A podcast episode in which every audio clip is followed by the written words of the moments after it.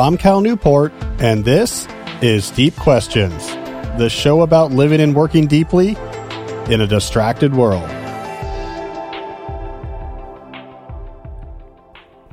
So, if you're new to this strange little world we enjoy here, I'm a computer science professor at Georgetown University and a digital theorist who writes about the way technology impacts how we live, how we work, and how we relate to each other. On this show, I give concrete advice about the ideas I tackle in my writing. Uh, I'm here in my deep work HQ, joined as always by my producer, Jesse. Jesse, I want to point out something that gives me hope for the, uh, the more quick internet age generations out there. You know, as a semi public figure, I get a fair amount of hate mail that makes its way to me. Uh, there's a lot of people who sort of just sit there really mad and just think if I could just get this person. Well, anyways, I had an interesting hate mail message the, uh, the other day that gave me some hope. It was a mean message. You're terrible, blah, blah, blah. But he signed it with a very creative salutation. You know, at the end, you would put like sincerely or best. He signed it with malice and then his name. I thought that was pretty clever. You know, it, there's, there's a, he has a formality for the game of being mean to someone that you at least you respect good communication skills. So I, I enjoyed that. I want to sign more letters that way. so you read the whole message? Well, I skimmed it. Yeah. You know, these days people, it's all in an age of text message. It's all caps locks, incoherent. So it's really nice to, to have a, um, a well trained, grammatically correct hater. like this is a, it's a good throwback with malice. Lord Whimsy the Fourth. I enjoyed that. Um, anyways, of that nonsense, let's let's get rolling. We've got a good show today, good deep dive. We got some questions to relate to the deep dive. Got a final segment where I'm going to react to an article that I think you, my listeners, are going to enjoy. So, you know, let's get our sound effects panel loaded up, Jesse, because it's time now for the deep dive. So I got a lot of strong responses to my recent episode in which I interviewed Arthur Brooks about his book, build the life you want. There clearly is a real hunger out there for transforming your life into something more intentional and more deep. I think this holds whether you're starting from a place of chaos and misery that you want to escape, or if you're a generally successful, happy person, but are craving something more noteworthy with your life. Uh, the key question for anyone who's interested in this path is what is the first step. So traditional advice here is real clear. Figure yourself out. Look down at that nasal, gaze at it, figure out your deepest passion, your values, and let that motivate everything that happens. On my show, I tend to argue, no, no, start with discipline first. Establish a self identity as a disciplined person before you do any of the big think or take any of the radical steps. So today I want to experiment with a closer, more specific look at this idea of starting the path to a deep life with discipline because I want to get specific about this. I'm going to argue in particular for the notion that the very first thing you should do on this path to depth is organize your life outside of work. So get organized about your family life, your personal life, the stuff you do outside of your job, to be in control of your schedule, to feel on top of your obligations, to be able to consistently make time for the things that matter in your life outside of work. Of course, being organized in your job is important too, but that's a very complicated thing. We go into detail about that on the show. Knowledge work is confusing and overwhelming. You essentially need a doctorate in organizational psychology to stay on top of email and chat and meetings. And that's a whole other issue. And it's much more difficult in a longer term uh, project. But what I want to argue is you start with your life outside of work, what you can completely control, get organized there and this will be the first step towards constructing a more meaningful life. So here's how I want to do this today. I'll start by expanding on my case for why this should be your target for the first step. And then I'll give you a crash course. I got three ideas. Do one, followed by two, followed by three that can get you a lot closer to feeling on top of all the stuff that's going on in your life. So let's start with this why question. Why start with non-professional organization on your quest for depth? Well, as you've heard, if you've listened or seen my show before, I do think it's important to get a practice with discipline as one of the first things you do. Um, and you're going to get that by organizing your life. So it's compatible with that idea. It is a particular discipline pursuit that you uh, could follow. So, so everything I'm saying here is compatible with my old discussions. This is something to do to organize your life that is going to require discipline. But why this particular activity among all of the other experiments you could do to get more used to discipline? Why organization instead of exercise or fitness or reading more books or learning to play the guitar? Well, there's a few specific advantages I think this particular step towards discipline actually has. Number one, it reduces the background hum of stress that makes aspiration and ambition difficult to grow. So if in your life outside of work, you have this chaotic feeling of my car needs to go get its emissions inspection and I know my gutters are in a terrible shape and I haven't dealt with my flooded basement and uh, I haven't decorated the walls in this room, and um, I, I, I haven't called my sister in a while. Like you have all these things swirling around just in your head. You have this sense of stress and chaos and reactivity in this time that should otherwise be yours to control. That is not fertile soil for ambition to grow. That is not fertile soil for aspiration to grow. It's not fertile soil for you to develop a clear vision for what you want in your life. So it's a disciplined pursuit that's also making your subjective context more hospitable than everything else for everything else that's going to follow in the quest for more depth.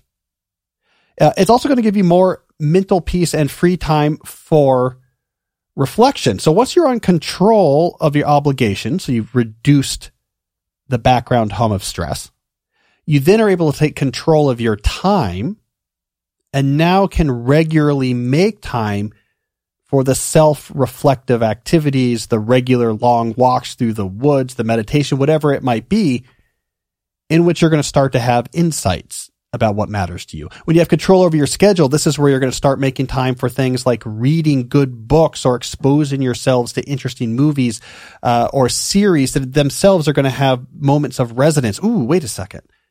Something in this is really speaking to me. There's an insight. Let me pluck that out. My image of what I want in my life is now clicking a couple more uh, degrees towards being in focus. So you're going to have more time and space for the type of activities that are going to help you get clarity about how to move forward from here. Um, it will support then, it's my third advantage, any of the other discipline pursuits that you might later put into place as part of your quest for a deeper life. So as that vision comes into focus, if you have control of your obligations and your time, your free time, you're now much more easily able to enact the plans you might come up with as you get more specific about where you want your life to go. And finally, it's going to give you pragmatic insight into what's already going on in your life. And we'll see this as I get more specific uh, in the second half of the deep dive here. But as you actually confront your schedule and your time and your obligations, you confront where are you spending your time? And when you confront how you're spending your time, you get a sense of do I like what I'm doing here or there? It gives you a really, I would say, objective snapshot of what's actually going on in my life right now. And it allows you to make some better decisions about, wow, I'm really spending a lot of time on my phone or watching dumb shows or, you know, getting blasted with my friends every night. You have to confront that reality if you're going to try to gain control of your time outside of work. So I really think in general, starting with discipline yes, I still agree that's the first step towards the deep life, not with deep vision. But if you're going to choose something that's going to help you get more discipline, do this one. It's going to be my argument. Organize your life. Take control of your reins because you're going to kill a lot of birds with the same stone. All right. So how do you do this? We talk a lot on this show about organizing your work life, as I mentioned before, and that's its own complicated beast. In some sense, the whole art of modern day digital enhanced knowledge work is figuring out your system that can uh, ebb and flow with the influx and taming. And it's, it's, it's like your job. You're a lion tamer, but instead of lions, it's emails. And it's a whole complicated thing. Your life outside of work is a lot different. You still have the same issues of overload and keeping track of things just in your head, the tension between reactivity and proactivity in terms of your schedule, the tendency to be pulled into the simple and uh, the simple and passive as opposed to the rewarding but difficult and active. All that's still there, but it's at a much slower pace. And you have a lot more autonomy and flexibility about how you deal with your life outside of work. So it's a, it's an easier environment for organization. So I'm going to pitch you a much simpler to implement system here that is streamlined for exactly this context of life outside of work. So what I'm going to do is start by describing a dead simple system for life organization. Right. Once I've explained that system, uh, I have two additional steps about what comes next after this system is in place. All right. So here's a, a basic system to get started. It's going to have three components, a calendar, file storage, and a mail sorter. See if I have that right. Mail sorter, calendar, file storage. All right. That's all you're going to need. It's much simpler than work. Let's go through this. The particular order I want to go through this in is let's start with file storage.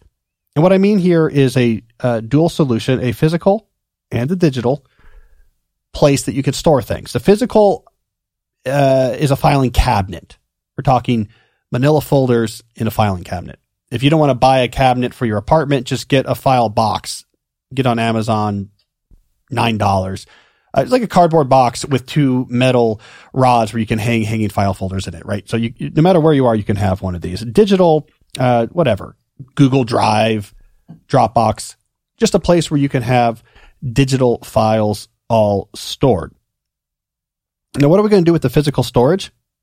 Uh, this is where you store anything that is a physical piece of paper you need to hold on to you have a place to put it. So we're talking receipts. We're talking, I don't know, tax forms, warranty cards, etc.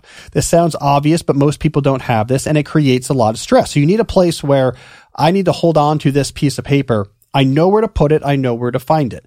It'll take you five minutes to set this up, but it is going to continually give you rewards in terms of less stress, just knowing where that thing is. Your digital storage then is where you do the same thing for digital artifacts that you know you need to hold on to. Now, here's a tip. Often the thing you need to hold on to might come to you in the form of an, uh, an email or a web page. You know, you filled out your estimated tax payment for your state and online and there's a page that says, Hey, you've done that. You could print all of this stuff out and store it. Or little known tip, but I think a useful one. When you go to print, you can select, oh, what I want to print to is a PDF. And anything you could normally print to your printer, you can print to a PDF file, which you can then drop in your Google Drive, drop in your uh, Dropbox, right? So digital things that you need. Here's a record. Here's the email saying that you're confirmed for this house reservation. Digital, throw it in.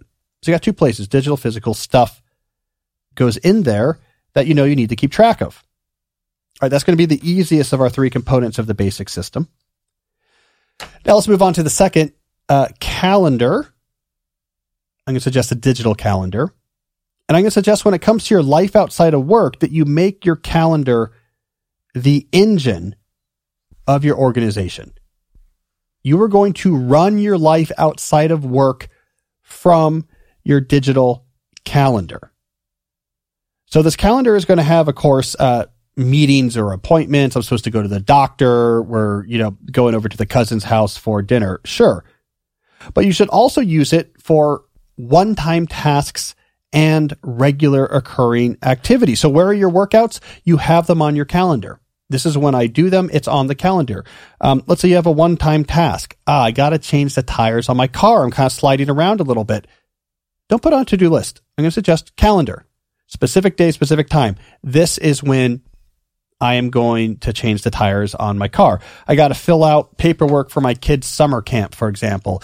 Uh, if you don't want to choose a specific time for it, choose a specific day and add that as an all day event at the top of the column corresponding to that day in your digital calendar. So what I'm suggesting here is quite different than what I suggest in the world of work. I am not going to suggest when you're getting, uh, when you're new to personal life organization, I'm not going to suggest complicated to do list.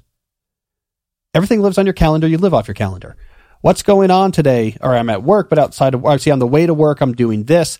Um, and during work at some point today, I got to fill out this paperwork. And then I'm leaving work early because I see from four to five, I'm stopping by, uh, whatever the party supply store. It's on your calendar.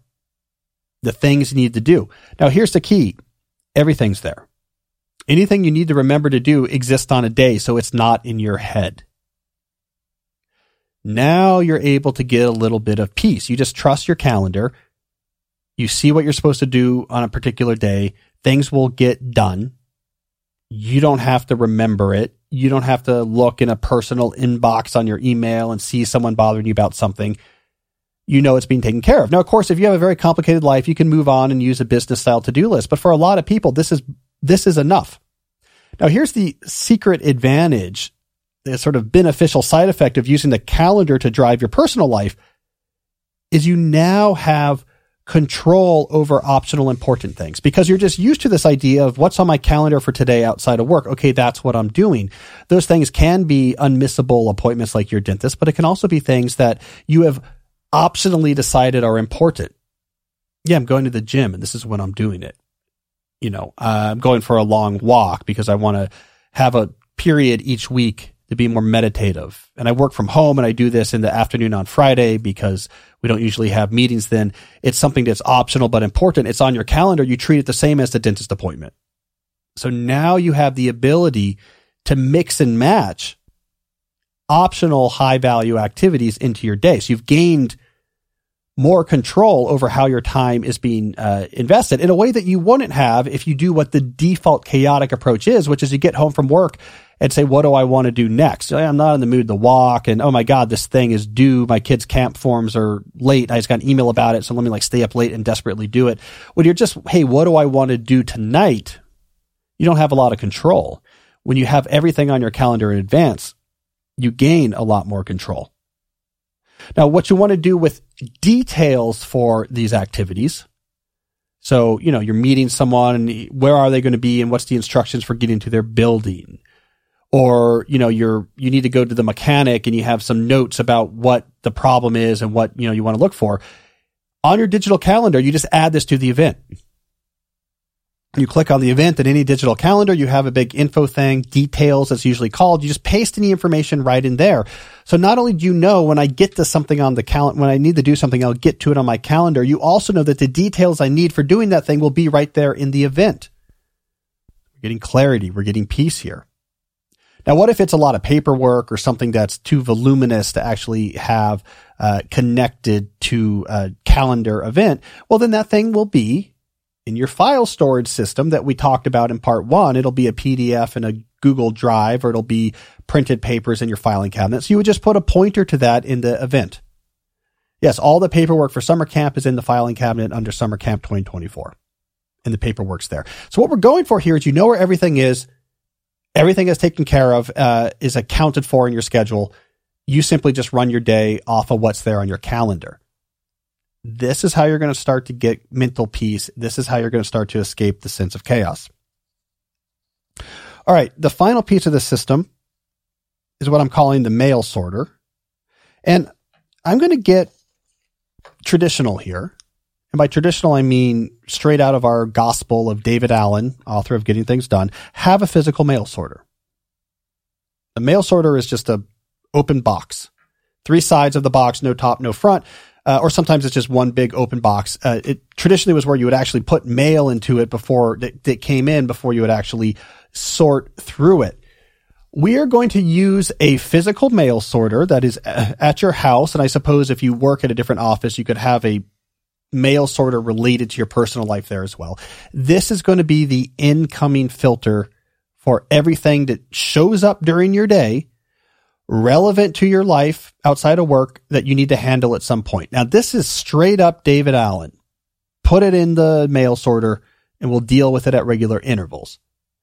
In my business productivity, my professional productivity advice, one of my core arguments is the mail sorter, as David Allen talks about in getting things done, can't keep up with digital professional life. If I'm getting 150 emails a day, a mail sorter, what this is not really relevant anymore but it is still appropriate for most people's personal life where A, you're still dealing with a lot of physical paper. I got mailed something from the IRS or a bill from my doctor. I got mailed it I need to deal with. Put it in the mail sorter. My kid brought home some paperwork from school I have to fill out. Put it in the mail sorter, right? So you get more, you have more physical artifacts corresponding to your obligations in your personal life. So as things show up in the day, you put them in your mail sorter. What if something comes to mind that doesn't have a physical artifact? Uh, maybe you notice something. Uh, I got to get the a landscaping team to come and whatever. I just noticed it when I walked in, and, and our, our bushes are crazy, and I don't know how to trim them. Or someone tells you something on the street, like, "Hey, you know, it's like back to school nights coming up, or something like this." So you don't have a physical artifact. Well, next to your mail sorter, have a stack of paper or a stack of index cards and a pen. And this is pure David Allen jot it on the thing, throw it in the mail sorter. It becomes a physical thing. Same thing with emails that come in in your personal email address. Oh, here's like the complicated instructions for your kids' uh, spirit week or something like that. Print it, put in the mail sorter, or uh, jot down a note. You, know, you can put that in your digital filing cabinet. You know, jot down a note, make a plan for a spirit week. So everything that shows up of oh my god, I got to take care of this in my life goes into this one box. And then on a semi regular basis, you process this box and you go through and you got to put aside time for this, but you go through. And I would suggest having enough time when you sort through this box that you can actually deal with the short duration obligations right there. I'll just pay this doctor bill. Let me just fill out this paperwork. Now you can do the short things real quick and some things you might come to and say, this is actually not relevant or let me just file this away. And for the bigger things that require more time, goes on your calendar. Well, let me find a time when I am going to call the landscaping company to have them come out. I'll put this on my calendar over here. Let me find time when I'm going to do the camp paperwork. This is more complicated. All right, I'm going to add this to this sort of task block I have on my calendar for, you know, an upcoming Sunday. And you make your way through either doing it or scheduling it on your calendar. Now you may ask, well, how do I know to go through the mail sorter? That too is scheduled on your calendar. See how everything kind of connects together here? So you're driving your life on your calendar. So one of the regular things you have on there once or twice a week, go through the mail sorter and you give yourself 30 to 45 minutes on your calendar. So all of these things connect together. And now you can handle stuff is coming at you from all directions. It gets collected. It gets processed. It gets executed with all the information needed, you know, clear where it is when it comes time to execute it. For most people's personal lives, this basic system is enough to keep up with what's going on, to give you the peace of mind of stuff that needs to get done gets handled. I'm not feeling chaotic. I'm not forgetting or losing things. So start with that basic system if you don't already have any system in your personal life. All right, now I have two more steps about how to build on top of the foundation of this system. Step two, now we're going to get a little more advanced automate what's important. So now we're going to, now that we're living our life on this calendar, we're going to take more advantage of this. So what you need to do is set up automatic schedules on your calendar for things that are important and happen more than once, right? So this might mean household stuff that ha- happens semi-annually. Um, this is when I need to clean my gutters. Let me have a note on my calendar recurring for those three times a year two times a year I do it. So it'll just show up when I get there, call and set up gutter cleaning. Put the information right there in the reminder. Okay, here it is. Here's the here's the number to to for the gutter cleaning people that we like. Car maintenance, it just shows up. This is when I do it. This is when I go in to get my car looked at and my oil changed. Now, if you're doing something for the first time, I just bought a car. It's fine to just put the first car maintenance on there. And then uh, when you get there, that task is going to require you to find a mechanic and figure out what needs to be done. But then you can update that information for all future occurrences of that task. So the, the information in these recurring tasks can get richer as you learn more. Exercise, make this regular. It should just show up regularly on your calendar when you want to do it. Think about things like time outdoors. I need that time to help me unwind from the, the chaos of the, the digital urban world. Make that regular yeah, Friday morning I go and do this, and after I drop off the kids, I, I, start my workday a little late. I, I walk this path. It's on my calendar. It happens regularly. So you want to spend more time with friends. So here's what I'm going to do: two evenings a week are always blocked off.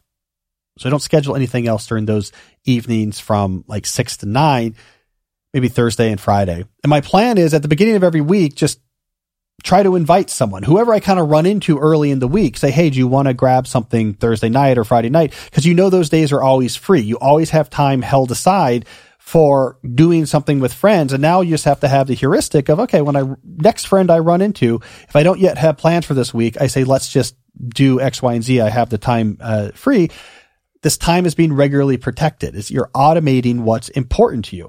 Don't worry about getting a perfect set of activities to automate. What's the complete set of things I need to remember to do?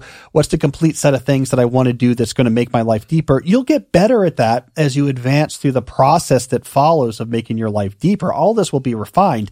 Just get in the habit now of automating what's important. If you're going to live your life off the calendar, get all the stuff that you want or have to do on there. All right, step three, and this is sort of the secret sauce that is really going to set you up for building a deep life. Reduce what's not important. One of the key side effects of living your personal life off your calendar is that you will get a very clear understanding of where your time goes because you are putting these things on your calendar. You are seeing what you don't have time for or when you don't have time for something, what parts of the week and why you don't have time for it. What is it that's getting in the way? Is there a particular activity that's eating up a lot of time and not leaving much left? Is it your work? You know, now that I'm being honest, like I have to usually work a couple hours in the evening. I don't have enough time to do almost anything else. That's an incredibly important realization to have and confront if that's true.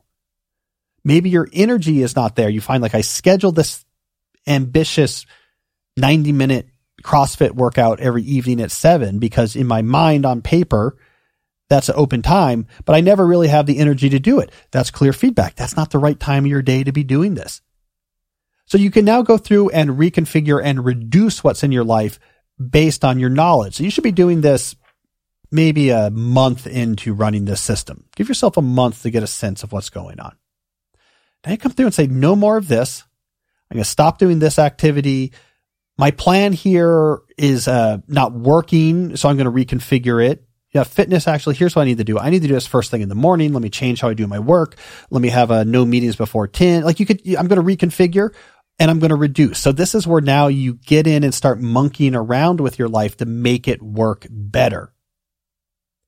And this is where you begin to really get that exposure of crafting and cultivating intentionally what your life to be. None of this is possible if you don't yet have this foundation of the basic system where things are captured and scheduled. You run your life on your calendar. The important stuff shows up regularly. If you don't already have that foundation, it's hard to monkey with your life. You're like, ah, I want to go to the gym more, and let me. Uh, why is this not working? I, I signed up for this thing, and and it's sporadic, and it's and it's uh, haphazard, and some things stick, and some things don't you get to this step three about a month into what I'm suggesting here, it's going to be a completely different picture. You will feel like you're firmly at the wheel of the car that is your life and can actually aim it in different ways and have a good sense of what's happening on the road if we're going to stretch that metaphor. So all three steps of these together, that's you get control. So yes, generally speaking, organizing your life in this way will give you exposure to discipline and you'll feel more efficacious. So anything else you want to take on, you'll have a more disciplined self identity. Yeah, I can actually do stuff that's hard. But more importantly, you have the concrete tools in place that directly affect how you spend your time. And it's from there that almost everything else is going to seem possible. So anyways, this is experimental. I'm trying to get specific here. I'm, I'm toying with this idea of being specific about organization, getting control of your life as being the first step towards depth. The first layer, details for the, the first layer of the deep life stack. But let me know what you think about it as well. I'm interested in feedback here and case studies. You can always send that to jesse at calnewport.com. But I think that, I think we're on to something here, Jesse. I think someone feeling organized, how could you not then be better prepared to make changes? And on the flip side of that, if your life is chaotic, that's difficult. Almost, I mean, you can do things in fits of inspiration, but what's going to stick? Yeah. Um, do you find that you still use your physical filing system as much as you did in the past now that so much stuff is digital? We have, yeah, we do. We do. In fact, uh, our, our problem is it's on my task list. So if I was using this basic system, it would be on my calendar. And I'm probably going to go back. I've merged too much of my task management in life outside of work with my work system, which is this like very complicated system, I might go back to the calendar system because like, for example, one of the things I need to do is I have to, I have to clean out our filing cabinet's full. and I have to go through and clean out stuff we don't need because now we're having a hard time. We, meaning my wife and I, um, just being able to like op- fit the folder in because there's so many things in there. I definitely have learned this as we get older, as we've had a whole mess of kids. There's a lot of physical filing. Mm. Yeah, we, there's a lot of physical filing. I mean, a lot of it's financial, you know, too. It's just like taxes and receipts, but there's paperwork. The kids generate a lot of paperwork. Yeah, that makes sense. I don't use my physical one as much as I used to in the past because Are you doing more digital? Do you store? Do you have a, a set place you like to store your digital artifacts? yeah, for the most part, Yeah. yeah, I use an external hard drive and then some stuff in the cloud. Yeah. Okay. That's smart. Um, so, anyways, we got a bunch of questions coming up that all kind of roughly are going to orbit this general topic of constructing the first steps or the steps involved in constructing a deep life. But first, let's hear from some sponsors. So, I want to talk about our friends at Cozy Earth. This is absolutely a true story, Jesse. So, our house cleaner came yesterday, and as I went up to get in bed uh, last night, yesterday night, I called out, "Oh no!" And my wife was like, "What's going on?" Thinking that you know, like something broke or something like that. Here was the issue: we had forgot to put out the Cozy Earth sheets for her to switch onto the bed, and she put on normal sheets. and I said, and this is a this is a word for word quote, which shows how I'm certainly not pampered or privileged. I said, "This feels like sleeping on sandpaper." Because comparative, comparatively speaking, we love our cozy earth sheets so much uh, that it was, you know, essentially a tragedy that we didn't have our cozy earth sheets on. That's how much I enjoy cozy earth sheets. For those who don't know, I guess I should probably uh, tell you, um, cozy earth was founded to transform lives by offering the softest, most luxurious, and responsibly sourced bedding in the world a brand that made Oprah's favorite things five years in a row. Their bedding is ethically sourced using premium viscose, which is extracted from highly sustainable bamboo. This fabric is naturally temperature regulating and breathable. It's also, and I'm just saying this directly, super comfortable. It is really, really comfortable. That is why our normal sheets to me now feel like sandpaper. Um, if you don't believe me, try it out. They have a 100 night sleep trial, which means you have up to 100 nights to sleep on them, wash them, try them out. If you're not completely in love, you can return them within 100 days for a full refund. Uh, so I highly recommend Cozy Earth sheets. It's one of my favorite things. So if you've never tried Cozy Earth, I've got awesome news. Ooh, you can save up to 35% off Cozy Earth right now. You have to hurry because this offer won't last. Go to cozyearth.com and enter the promo code CAL at checkout to get that up to 35% off on your first order. That's cozyearth.com and use the promo code CAL, C A L, at checkout, cozyearth.com.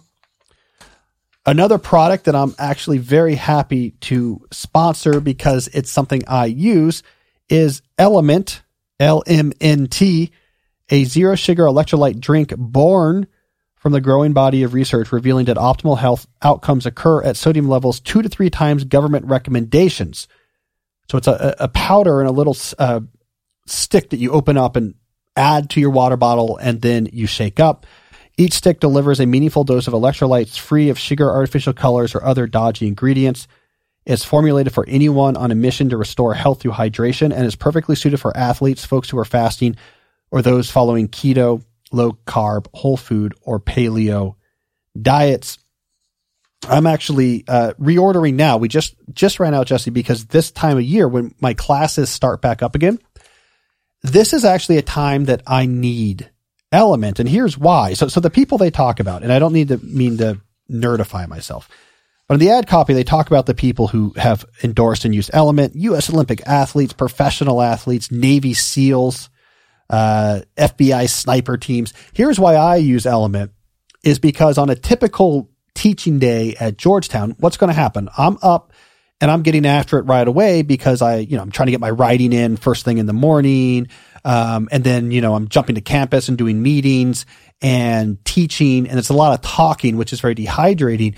And what am I doing? I'm just drinking a lot of coffee, a lot of coffee, a lot of water. So I'm just sort of flushing my system, you know, hitting the head all the time because I'm drinking, and this is a conservative estimate, all the coffee. And I'm dehydrating myself speaking all the time. When I get home from a day of teaching, I need to get those electrolytes back in my body and I use element. So it's almost as cool as having to take some element after your FBI sniper team mission. But it actually does help me. Um, also after my workouts, um, I'll even titrate. I'll do a half or a full depending on, you know, how dehydrated and, and how little salt I've been getting recently. So here's the good news. Members of our community here can receive a free element sample sample pack with any order if they purchase through drinkelement.com slash deep. So that's drinklmnt.com slash deep. If you order through that URL, you get this free sample pack where you can try all sorts of different flavors. They also have this cool new product, which is great for the winter called Element Hot. So we have uh, flavors like chocolate, medley, let's see, their chocolate medley flavors include chocolate mint, chocolate chai, and chocolate raspberry. It's an element drink designed to be uh, have hot. So if you're out, like let's say exercising, running, it's cold, you want a hot drink, but you also want the element advantage. That works really well. Um, you can try it risk free. If you don't like it, just give away what you have, and Element will send you a money back refund. Uh, no questions asked. So go to drinkelement.com slash deep. That's element, LMNT, drinkelement.com slash deep to get a free element sample pack with any order. All right, Jesse, let's get moving with some questions. All right, who do we have first today? First questions from Gonzalo. How can I maintain a deeper life when I'm about to experience major changes in my personal and professional life? I'm going back to school, changing countries with a different language and culture. How can I maintain a deep life without being overwhelmed? Um, we got to talk about the definition of deep here. So I think if I'm reading your question properly, you're using a specific definition of deep that corresponds to maybe simplicity or corresponds to a very aggressive, carefully constructed leisure schedule. You know, uh, I've built out this life where I'm, I'm doing this reading and this exercising and have these important hobbies. And, um, so it's either simplicity or that. You think this is all going to get broken up. It's going to be chaotic. So how can I have this really carefully constructed set of activities or how can I enjoy like a deep simplicity when I have all the chaos of moving and having the extra work of school and trying to learn a different language? But I want to step back and say, let's use a different definition for deep here and have it mean intentional. So to live a deep life means you're being very intentional about how you live. So during a period of transition, your intentions might be different than during a period of stability. So you have to ask, what am I trying to focus on or preserve or get out of this transitional period? And it might be about immersing myself in this new culture and, in the academic program that I'm following and, and find meaning in that and not just have it be uh, like a chore that I'm trying to overdo. Your intention might be trying to avoid a sense of overload or stress and, and be able to just have gratitude for where you are and not overdo it. You clarify your intentions and you figure out how to structure your life around those intentions. And it might then look very different during this period than it might otherwise look uh, during another stage of life.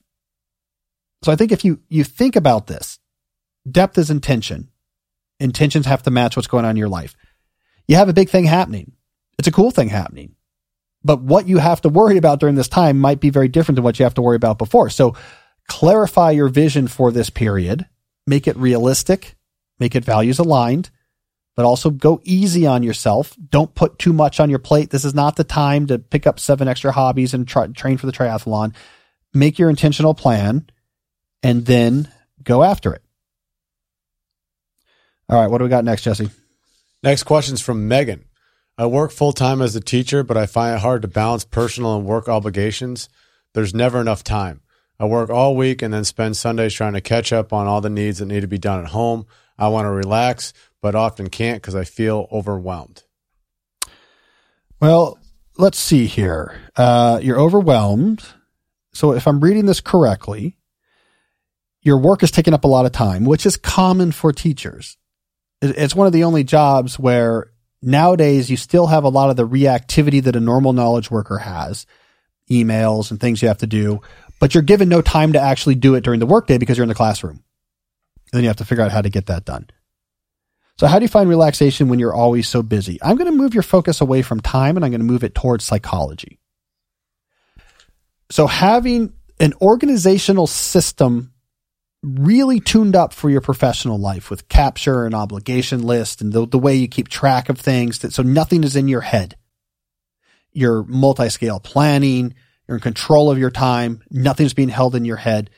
Having a tip-top organizational system is going to be important, not because it's going to find a way to fit all of your work into less time and you're going to have all this more free time but because of the psychological benefit of you not having to bring home the stress of your work.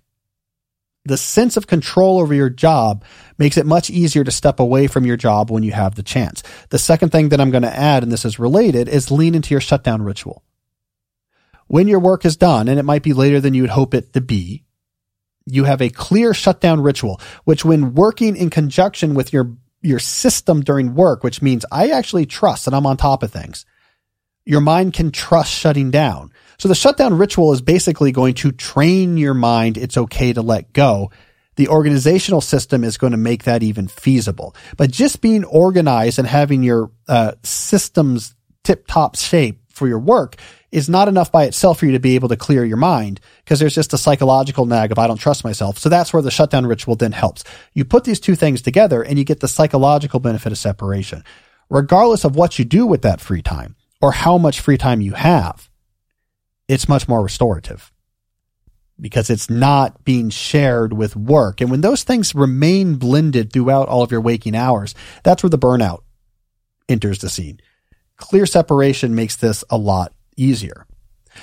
At that point, then you might want to have a more careful approach about how you think of your life outside of work. Look at the system we talked about in the deep dive. My three component system, storage, calendar, sorter. Uh, get that going, do some automation. All that's going to be important. Just be completely honest with yourself that there's not much you might be able to fit in on a regular basis and be completely okay with that maybe really lean into that third step of reduction or, rem- or taking things out of your life. And you're going to have to get a lot out of a little. A lot out of on, you know, Friday, you don't work on lesson plans. You go right from the school and go for this 45 minute hike. And that's how you reset your mind every week. It's the before you do the household tasks on Sunday, you go to the coffee shop with your book and spend an hour reading it.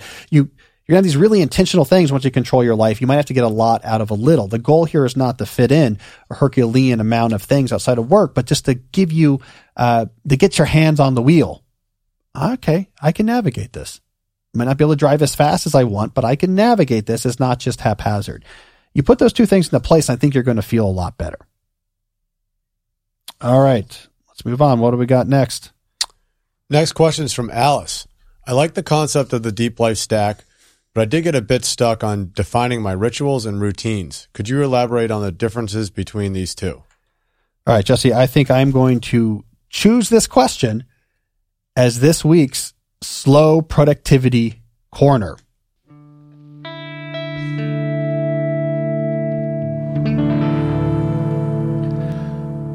So, as longtime listeners know, each week we designate one question as the slow productivity corner question because it deals with a theme that will also be in my upcoming book, Slow Productivity, which is coming out on March 5th. If you want to get a free excerpt from that book, actually, it's the introduction of the books. So you can actually read the whole summary of what slow productivity is and where it came from. Go to calnewport.com slash slow to find out more. So why is this question about rituals and routines and how they fit into the quest for the deep life. Why is this my slow productivity corner? I talk about rituals and routines in the book.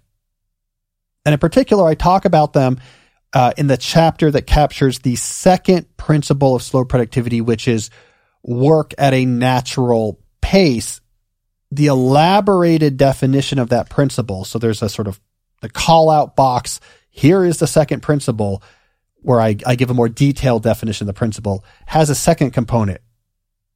Work at a natural place, a pace in settings conducive to brilliance. So you got two parts going on to the second principle. uh, the pace part says don't just do full intensity eight hours a day, five days a week, 50 weeks a year. You want ups and downs at all sorts of different time scales. Take longer on things that are important. Don't rush things. Offset really intense periods with relaxing periods is what we're wired to do. But then the location piece matters as well. That's the settings conducive to brilliance. One of the things I talk about in the book is leveraging rituals and routines to extract uh, more out of your work sessions, out of the settings where you work. I also talk about these in our discussion of the deep life stack here on the show. So let's dive into the difference. What is the difference between a ritual and routine? Well, rituals, roughly speaking, I think of them as activities you do with the specific goal of changing your mindset in the moment or reminding you of something that's important to you. So it's entirely self-reflective or psychology shifting. A routine, on the other hand, might be something about how you structure or spend your time um, that impacts how you actually do things that have real output, real outcome. So let me make this a little bit more specific. One of the contexts in which I talk about rituals and routines is when we talk about deep work. Uh, this is what one of the main contexts in my book. I talk about rituals and routines around working on things that are important to you. So in the context of deep work, a ritual might be, for example, uh, I walk around my property once before I sit down to do deep work because it helps put my mind into a state conducive for thinking. Or, you know, in my home office, I, I clear the desks and I turn off most of the lights, but just a, a bright desk spot. And it's a ritual that tells my mind it's time to concentrate. A routine relevant to deep work, by contrast, might be something like I do deep work the first two hours of every day. This is my routine I've built up to support deep work. Uh, so I know when to expect the work to happen and it's a time that's going to be most effective for me. Or it's the writer who goes to their writing, writing cabin on Friday mornings to write and overnight and then uh, come back on Saturday. It's a routine. It's shaping the schedule or structure of your work uh, in an intentional way. Another place in the deep life stack where we talk about rituals and routines is in the context of the values layer where you're trying to um, build up some sort of deep foundation of values from which you can further direct your life. And I often talk about there briefly, use rituals and routines to support your values. So there, of course, rituals is going to be things you do just to sort of directly reconnect you with the things that you value. Um, so, for example, we might find these pretty commonly in the religious context. So, if you're a Muslim, it might be the five daily prayers. It's something you do specifically to reconnect you to your conception of the divine. Uh, if you're Jewish, it might be wearing the talit, or you have the four cornered garment that has the precise numbers of tassels with knots.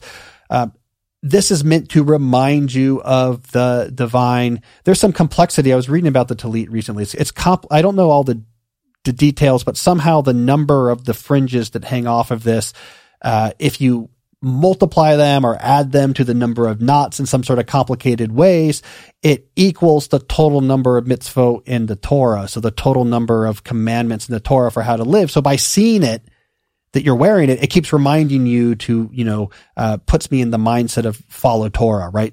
Um, in a secular context, this might be uh, walking meditation outside. You know, um, I'm just going to walk and observe the seasons and the weather around me. It's just a way to like reconnect.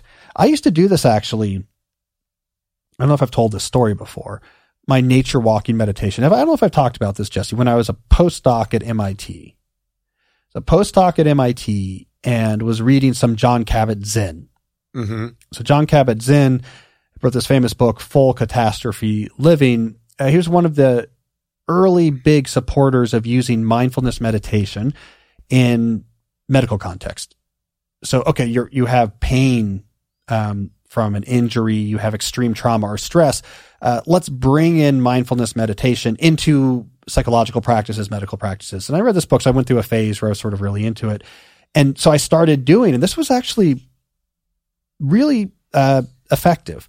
I used to walk the campus from Beacon Hill to mm-hmm. MIT. I'd walk across the Longfellow Bridge, which is the, the old stone bridge. It looks like big salt shakers. Walk across that. And I just had this routine of as I turned off of Charles Street, uh, onto the bridge until I got to uh, across the bridge and turned a corner towards the Stata Center at MIT, walking meditation. All I was allowed to do was notice. And the only thing to notice was uh, the plants and the snow and the okay, hey, the, there's some buds coming now, or the snow is built up this high, or look what's happening with the ice. Because I was also reading Thoreau at this time, so all this stuff was coming together. Mm-hmm. Uh, classic sort of you know New England transcendentalist sort of identity stuff. It was really great, actually. It, it would be cold as sin, basically. But you yeah. just this is like what you're. And I'm focusing on, and this, and the seasons are changing. I was really connected to what was going on. But that's a ritual. It's not directly structuring other stuff I do it's done just to put me in a particular mindset that, uh, in this case, would give me keep me true to my values. A routine in these cases would be something that you do regularly that reinforces or is informed by your values. So, you know, maybe you wear the talit to remember the mitzvah of the Torah, but the routine might be I volunteer at the soup kitchen. So I'm going to do a thing regularly that is aligned with my values. So it's not just reconnecting me mentally with my values, but is now I, there's a specific activity I'm doing. So rituals and routines. It's a porous border. Um, that's the best way I could break it up. All right, so that's our slow productivity corner.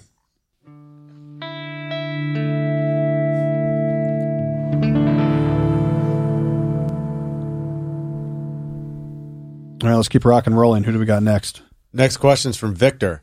Do you think playing video games can be part of a deep life? In another episode, you said that video games are fine as a distraction if they're not played online. Does that mean that you should focus on other t- activities instead in order to cultivate a deep life? Do you do video games, Jesse? No. I played like when I was like eight for like a year. Yeah. See, I think it's generational. Like you and I grew up with 8 bit Nintendo, which was like, this is kind of fun. People played it a lot though. People played it a lot, but a lot of people, the reaction was like uh, certain people at caught. Like, I got to beat like speed run Mario. Mm-hmm. But like for most people like you or I, where you know it's it's weird that the graphics aren't great and it's these beeps and boops, and you're like, this is you know it's okay, but whatever. And Mad, Madden football came out when we were young, and that was big. Yeah, we we're a little older though, right? Because that was more like no, Sega Genesis. Was there a Nintendo? Yeah, I had a Sega too. Yeah, but we were a little older by then. See, this is what, yeah, we were yeah. a little older by then. It's like our, in our impressionable years, we had Super Tecmo and uh, Tecmo Bowl, where uh, my memory was, what, what was the player? I think it was Bo Jackson. Yeah. The game was out of balance. Remember Tecmo Bowl? So if you just chose Bo Jackson, you could just score a touchdown like endlessly. um, but yeah, then I remember Madden. I had Joe Montana football mm-hmm. for the mm-hmm. Sega. And the key there, it turned out, was just to um, punt block. That's the only defensive scheme you had to do was just punt block because it just overwhelmed the overwhelmed the quarterback almost every time. Anyways, our point is I think our generation like was exposed to video games and we're like, yeah, this is okay. So only people who had a real affinity got into it. Younger generations are being exposed to much better video games. I think that's part of the problem. Like their games are awesome, you know. Um, and so I think especially young men are more likely to have a problem with these are better than my life like this is a lot of fun. It's hyper realistic. Um, I feel that human instinct we all have for getting better at things and mastery that we're, we're, we have that wired into us to try to push us evolutionarily speaking to become leaders within our tribe so that we could spread our genes better. Uh, this just subverts that. You're like, yeah, man. And, uh, redemption i don't know what these games are called or, or whatever call of duty like i'm getting better and better and it so it kind of subverts those drives and the games are hyper realistic and they're really fun. No one in 1989 was going to say the world of super mario brothers is better than the real life. It's, it's these little graphics and it's weird and there's a plumber going down these tubes and this weird sound right? It was like a it was a, a very specific thing to be into but now video games can be better than life. So i think you and i our generation doesn't really have a problem with that but the generation before us you know, we really do have an issue where you get exposed to these games as kids and now you're 26, 27, 30 years old. You're playing a lot of video games. And your energy and your self worth is coming out of those instead of what you probably should be doing at that age, which is like getting your act together as a man and building up your economic autonomy, building up, you know, your, your, uh, your position of prominence inside your relevant tribes. It's like none of this is happening because you're like, hey, I'm, you know, level 37 now. I don't know the games, but whatever. I'm level 37 now in Wizard Quest or whatever, how it goes. So we have to be careful about video games if they become an alternative world in which you're living.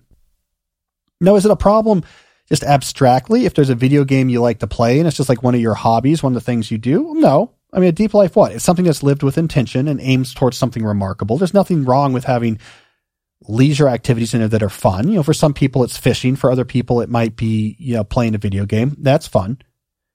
But the thing to be wary about again is the game itself becoming an objective in your life. The game itself notably crowding out other things that are important. And I think there's big portions of our audience, women, men over a certain age, etc. They're saying, what are you talking about? But for a particular group, this is a real fear that this is how I'm going to satisfy my urge to make something of myself, to get better, to have standing. Because you know what? I have standing in this game. I cast a bunch of spells. And that was hard. And I get respect in this world. But that's not a real friction. It's a simulation of the friction of getting better. It's not the same of actually dealing with things in the real world with real actual competitive structures and building up prominence in measurably objectively difficult ways. It's not the same. When you play in a video game, all the rough edges have been sanded off. When you play in a video game, it is set up to make sure that you keep making progress because it's pressing that button. Or in the real world, progress is not guaranteed. It requires that you actually go after something harder than other people, that you feel the dissatisfactions in the moment, the discomforts of deliberate practice. It's not the same thing. It's a simulation of the same thing. It's the difference between having a mate and pornography. It's the difference between uh, a drug and actually feeling really good about something that you accomplished or a real compliment. It's a low fidelity simulation that satisfies that itch enough that if you're not careful, it keeps you completely away from the real thing. So, Victor, I'm not against video games completely. I'm against video games becoming a a totem or an idol in your life that brings a lot of your attention and subverts a lot of your potential energy. So just be really honest about it and what role it plays. And especially if you're above a certain age, just be wary, right? No one's going to yell at a 37 year old who plays Scrabble on their phone or something. But the 37 year old who spent seven hours in World of Warcraft, those eyebrows are going to start raising pretty high. All right. Let's do. Oh, we got more time. Let's do another question. Who else do we have here? Next question is from Phil. Do you contemplate how each deep life bucket supports your strategic plans? For example, a well functioning constitution bucket would support both professional and personal activities. Or do the strategic plans support the deep life buckets? For example, maybe a personal strategic plan would be all those activities that are devoted to the constitution, community, and contemplation buckets, while the professional strategic plan contain exclusively craft related items? Well, there's a, there's a key question here. Now let's let's put aside for now the specific discussion of buckets and and these uh, particular names like craft and constitution because I talk about the pursuit of the deep life with multiple different metaphors. I talk about it with buckets. I talk about it with stacks. So let's put aside the specific metaphors and just talk about these two general topics, which we often touch on this show. On one hand, the pursuit of a deep life. And on the other hand, systems for organizing what's going on in your life in a world of distraction. What is the relationship between these two things? This is the real question Phil has. Are they separated or are they related? The answer is they're completely related. The tools that we talk about for organizing your life professionally and personally, including the whole system I laid out during the deep dive portion of this episode, including the complex systems we've discussed for organizing your professional life in a world of knowledge work. These are deeply intertwined with your overall goal of living a deeper life. Your job, for example, plays a very big role in your life. So any conception of a deep life has to have a really clear understanding of your job. So whatever systems you're using to planning and direct your energy for your professional life needs to be completely aware of your big plans for your vision for your life uh, your vision for a path towards something deeper. So, for example, when we get to the technical side of things, I often talk about multi scale planning, where you have a, a, strategic plan or a semester plan or a quarterly plan, whatever you want to call it, that informs a weekly plan, that informs a daily time block plan. On my strategic plan for my work, at the very top of that plan is the vision where I want my work to go as part of my conception of the deep life. And uh, the way I do it is I've, I've, I break out five properties. So I'm saying, here's what I want to get to in my world of work. I want these five properties and I have a little explanation about what I mean for each of them. That's at the top of my strategic plan that I update every semester. So when I'm updating, what do I want to focus on this semester as I'm at this higher level of uh, altitude, making plans for where I want to spend my energy, I have to confront my vision of the deep life and how it overlaps my job so that I, I can say, in whatever plan I come up with for the semester, I want to make sure I'm making progress on that vision. The personal organizational type systems, like I talked about earlier in the show, I mean, that's directly controlling how you spend your time and attention in your life outside of work. That's completely informed by the efforts you have to understand what's important to you. So as you go through these different parts of your life and figure out how to make them deeper, it is in your personal organizational systems and the nitty gritties of your calendars and file storage systems and mail sorters that you actually put these ideas into practice. So these two topics, these two magisteria of deep questions discourse are not as they might be as, as, uh, Stephen Gould might say, they're not distinct. They should actually be mixed together the highly technical organizational talk needs to be connected to the highly abstract philosophical thoughts about where your life should be. All this comes together in pursuing the central goal of this show, which is trying to live deeply in a world that is distracted. All right, let's um let's do a call. Let's hear let's hear someone's voice. Who do, do we have a call? Yeah. Jesse? All right, who do here we, we go? Here? Let's listen. Hey, Cal and Jesse. First off, thanks for all that you guys do. Big fan of your work.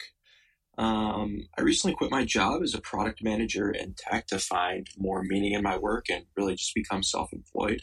I have a few main areas that I want to grow in and would like to know how you suggest balancing efforts on a macro and micro scale. Um, just for context, the three areas are first off, my main project is a website for runners, training plans, and such. I have one business partner and we plan to launch it soon. I've been working on that for about a year. Secondly, I'm taking a course to build out a skill set as a UI designer. Um, I want to do UI design for my own projects and perhaps freelance someday. And then thirdly, I just want to create more online blogging, uh, videos, using social to connect with others, and uh, really just make useful content around my interests um, speaking of my interests, I'm just a super curious person, have a lot of hobbies as it is. So, guitar, action sports, music making, photo, video, um, and all of these interests pull for my time and attention as well. I have tried to do day theming and use systematic time blocking, um, really to attack all of these different areas and interests, but it just felt too rigid and formulaic to me. So, yeah, my key question is how do you suggest I focus on a macro and micro scale to have progress in these multiple areas, which all feel important to me. Thanks, guys. Well, it's a good question. Uh, I like the framing you have, micro and macro. So on the micro scale, I'm going to suggest that you have what I would think about as a foundation of depth. Commitments that you do and track every day, every week that make sure that for uh, the key things in your life and your conception of the life well lived are actually getting efforts, right? So this is different for different people, but it might be just to give you a case study here. It might be, okay, uh, I have this aggressive fitness health routine. Um, I'm reading a certain amount every day, which is like a lot more than I would do if I didn't actually have this plan. Um, I, you know, call one person every single day. Maybe if you're religious or philosophical, there's some sort of prayer or reflection or something else you're doing there. You have a foundation. Okay, this is stuff I just do. I never not do this. And this makes sure that I always have this foundation of depth that aligns with the things I care about. At the macro scale, you have the bigger projects. These are going to change over time. You can't necessarily work on a lot of these at the same time, right? So when we're thinking about your, your uh, discretionary time, we have macro, micro. I want to suggest an idea here that coincidentally, I was just discussing on email earlier today, earlier the day that we're recording this. And I don't think he'll mind me discussing this, but I was emailing back and forth with the writer, Steven Johnson. And he mentioned, he said, you know, back in, uh, I think the book was maybe Where Good Ideas Come From, which is this really important book that I talk about at length in my book, So Good They Can't Ignore You. And if it's not this book, Steven, I, I apologize.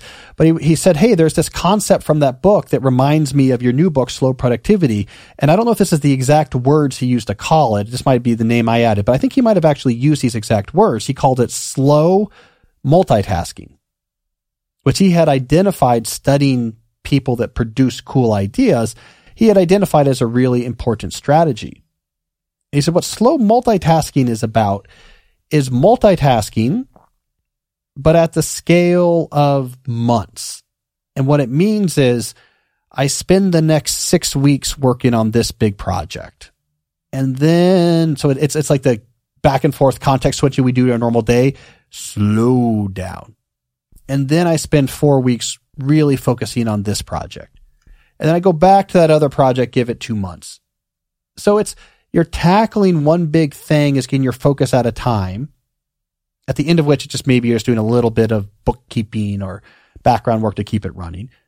So you're multitasking multiple things, but each thing gets your focus for a while before you switch to something else.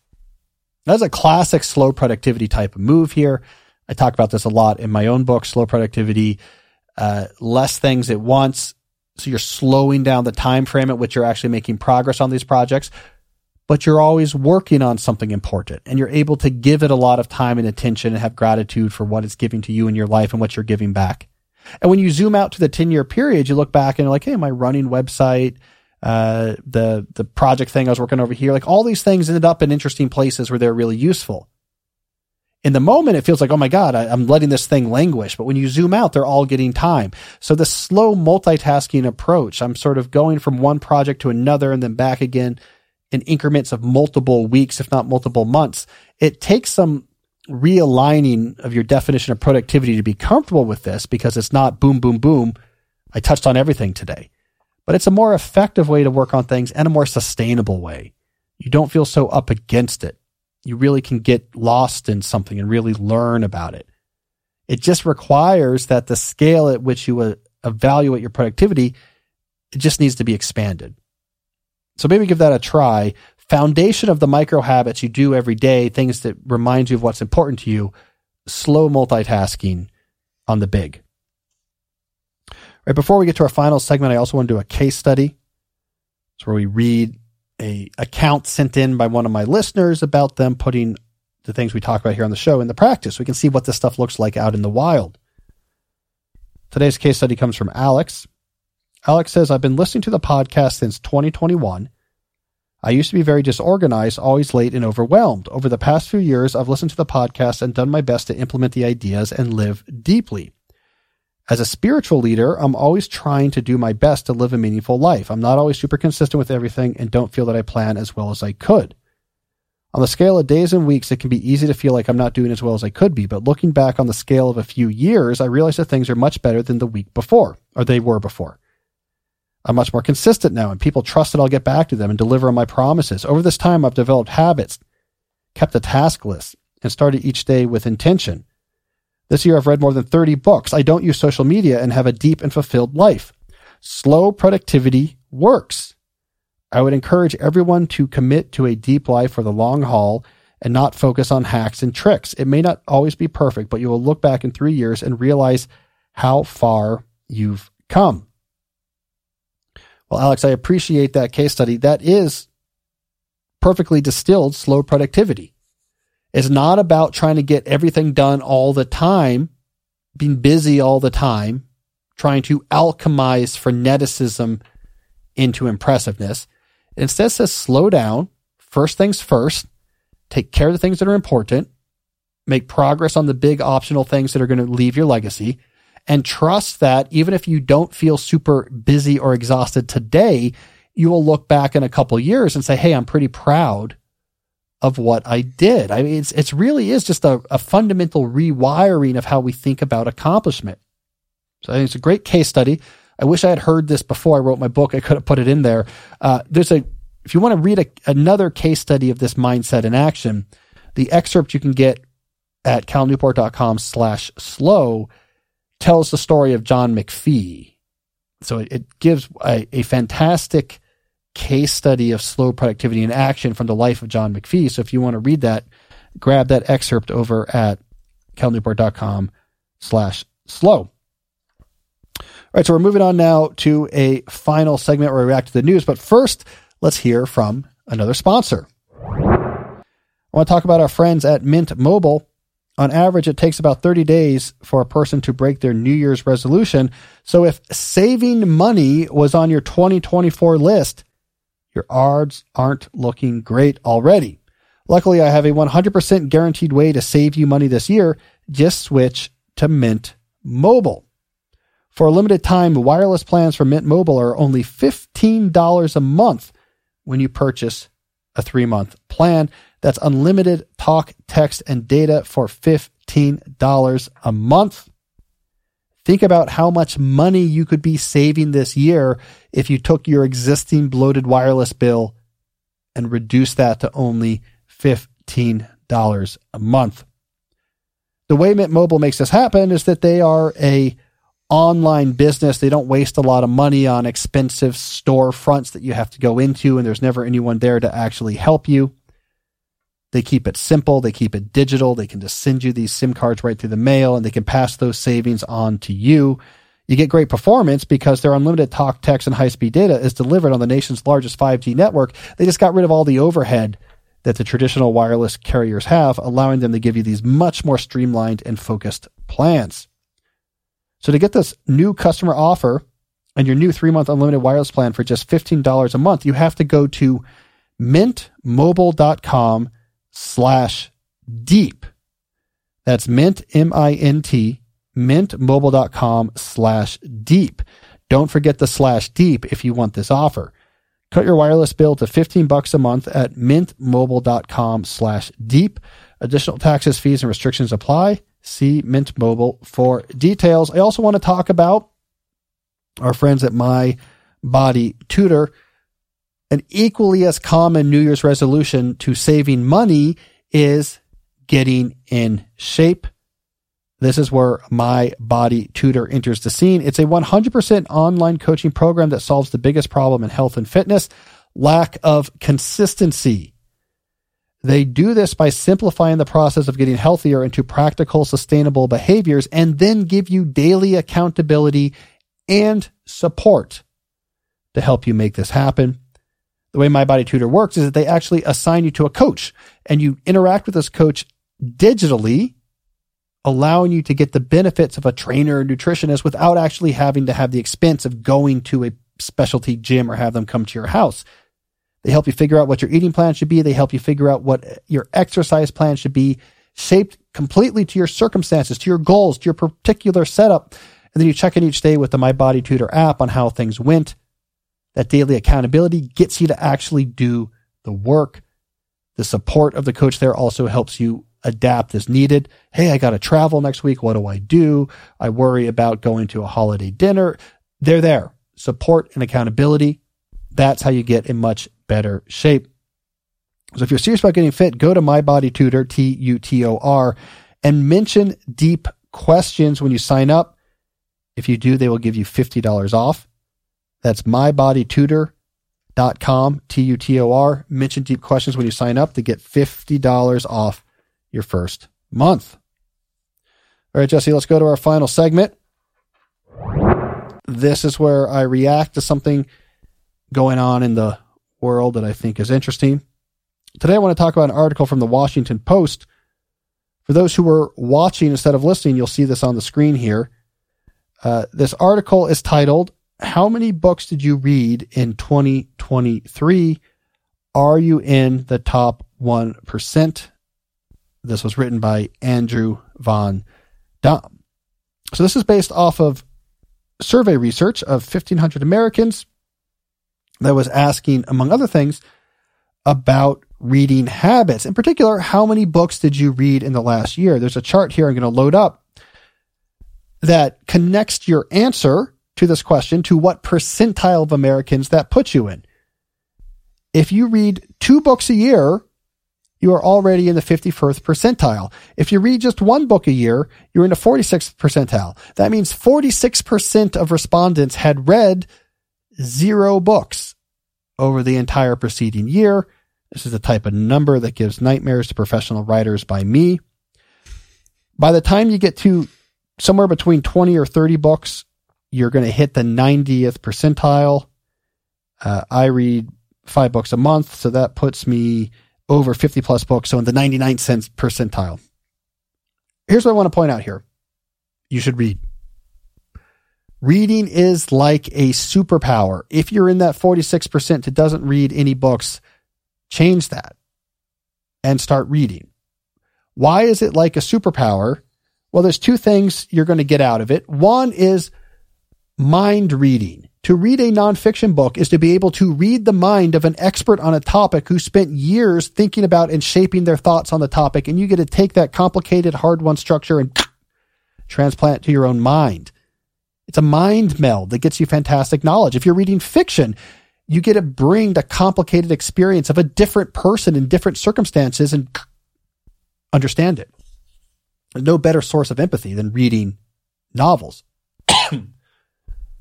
So books can give you that superpower. The second thing books give you is sharper thinking. When you're exposed to structured information, your own thinking becomes more structured. you get used to organizing information in a stronger, more intentional manner. So if you read a lot, you become a better thinker. So books really are one of the best cognitive medicines you can take in the 21st century. It gives you this huge advantage. So how do you read more if you're not a big reader? Well, there's some simple things you can do. One, select books, especially early on in a reading habit. Select books that you just are super excited about. Don't worry about being smart. Don't worry about, I want to cover the most complicated nonfiction topics or I want to read the fiction that's winning all the awards get things that you are excited to read and are easy to read. Next, put in some reading habits into your day. So the easiest thing you can do is lunch and breakfast. You read instead of using your phone.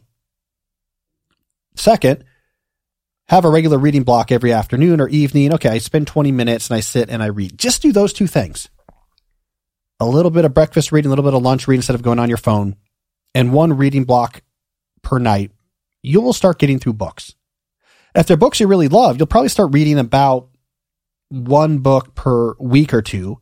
So if I'm looking at this chart here, that will already get you to the 80 plus percentile. So you're getting more of the reading advantages than 80% of your peers if you just start with books you love, breakfast, lunch, one reading block. So if you're not a reader, if you're in that 46%, don't even think twice about it. This is not a major lift. This is not going to be unpleasant. This is not going to require huge amounts of time out of your day, but the benefits will add up. Transition towards a reading habit. And if you're already a reader, think about how do I join that 99%? How do I make reading a much more regular part of my life? How do I get an hour plus per day aggregate reading? That'll get you that 99% place. The higher you go up this chart, the more of those benefits in terms of the mind reading, the empathy, and the clear thinking, the more of those benefits you're going to get. So basically, I'm using this article to be a PSA. It's an entirely biased PSA because I make a living off people buying books. But hey, who are you going to trust when it comes to reading? Who are you going to trust more than someone who makes a living trying to uh, get other people to read? All right, Jesse, that's all the time we have for today. Thank you, everyone uh, who watched or listened. If you're listening and want to see today's episode, this is episode 283. Go to thedeeplife.com slash listen. Look for episode 283. The video will be at the bottom. We'll be back next week with a new episode, an interview episode with a guest you've probably heard of. It's going to be a cool one. So definitely come back. And until then, as always, stay deep. Hi, it's Cal here. One more thing before you go. If you like the Deep Questions podcast, you will love my email newsletter, which you can sign up for at calnewport.com. Each week, I send out a new essay about the theory or practice of living deeply. I've been writing this newsletter since 2007, and over 70,000 subscribers get it sent to their inboxes each week. So if you are serious about resisting the forces of distraction and shallowness that afflict our world, you got to sign up for my newsletter at calnewport.com and get some deep wisdom delivered to your inbox each week.